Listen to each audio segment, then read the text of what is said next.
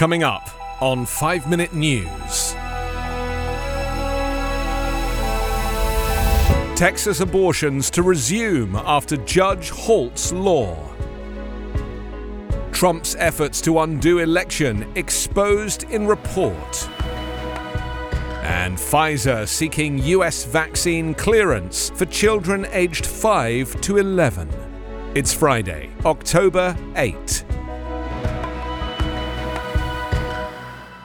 I'm Anthony Davis. Abortions quickly resumed in some Texas clinics yesterday after a federal judge halted the most restrictive abortion law in the U.S. But doctors across the state did not rush to resume normal operations, with the court battle far from over.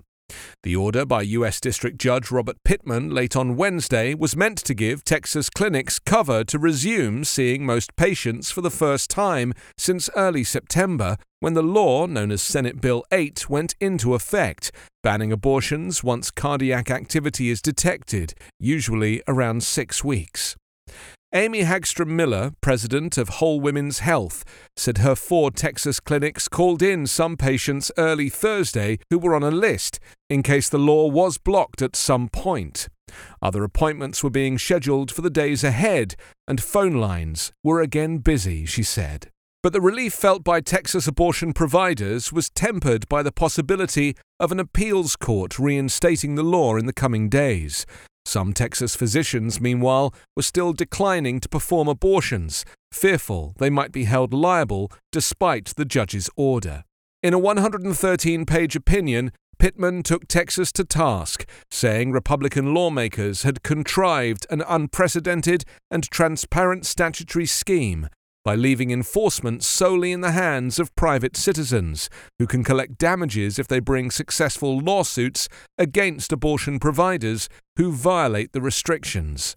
The law, signed by Republican Governor Greg Abbott in May, has the effect of banning abortions before some women even know they are pregnant.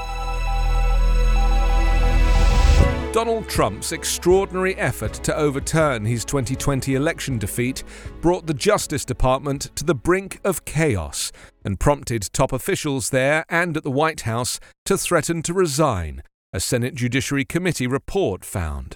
The report, released Thursday, offers new insight into how the Republican incumbent tried to undo the vote and exert his will on the department, asking leaders to declare the election corrupt and disparaging its top official for not doing anything to overturn the results. Trump's actions led to a near revolt at department headquarters that receded only after senior officials warned of a mass resignation, with one White House lawyer describing efforts to undo the election as a murder suicide pact in attempting to enlist DOJ for personal political purposes in an effort to maintain his hold on the White House, Trump grossly abused the power of the presidency and arguably violated a federal law that prevents anyone from commanding that federal employees engage in political activity, the report says. The Senate investigation is based on a review of documents and interviews with former officials and lays bare the extent of Trump's all out campaign to remain in the White House. Trump's effort, now the subject of a Justice Department Inspector General investigation, did not succeed, and Biden took office on January 20th. Even so, the false claims over the election have fractured the nation, with millions of Americans wrongly believing the contest was stolen. It's being claimed Trump intends to assert executive privilege in the investigation, a move that could prevent the testimony of one time aides, according to a letter sent by lawyers for the former president. The letter went to at least some witnesses who were subpoenaed by the House committee, and it makes clear that Trump plans to invoke privileges meant to protect presidential communications from being shared with Congress. Pfizer and BioNTech have asked US regulators to authorize emergency use of their COVID 19 vaccine for children aged 5 to 11, a group for whom no shot is currently allowed, Pfizer said on Thursday. The US Food and Drug Administration has set a date of October 26 for its panel of outside advisors to meet and discuss the application, making it possible for children in this age group, numbering about 28 million, to begin receiving the two dose Pfizer BioNTech vaccine shortly afterward. With new cases in children in the US continuing to be at a high level, this submission is an important step in our ongoing effort against COVID 19, Pfizer wrote on Twitter. The vaccine already has won US emergency authorization in teens ages 12 through 15 and is fully approved by regulators for people aged 16 and over. The Pfizer BioNTech vaccine has been shown to induce a strong immune response in 5 to 11 year olds in a 2,268 participant clinical trial. The vaccine could be ready for rollout as early as November, pending approval from federal regulatory health agencies. You can subscribe to 5 Minute News on YouTube with your preferred podcast app.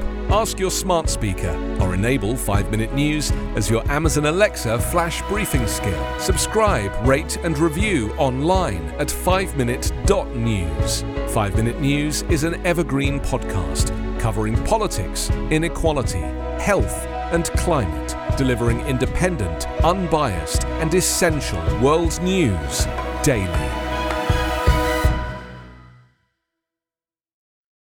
I'm Ken Harbaugh, host of Burn the Boats from Evergreen Podcasts. I interview political leaders and influencers, folks like award winning journalist Soledad O'Brien and conservative columnist Bill Kristol, about the choices they confront when failure is not an option. I won't agree with everyone I talk to, but I respect anyone who believes in something enough to risk everything for it. Because history belongs to those willing to burn the boats. Episodes are out every other week wherever you get your podcasts.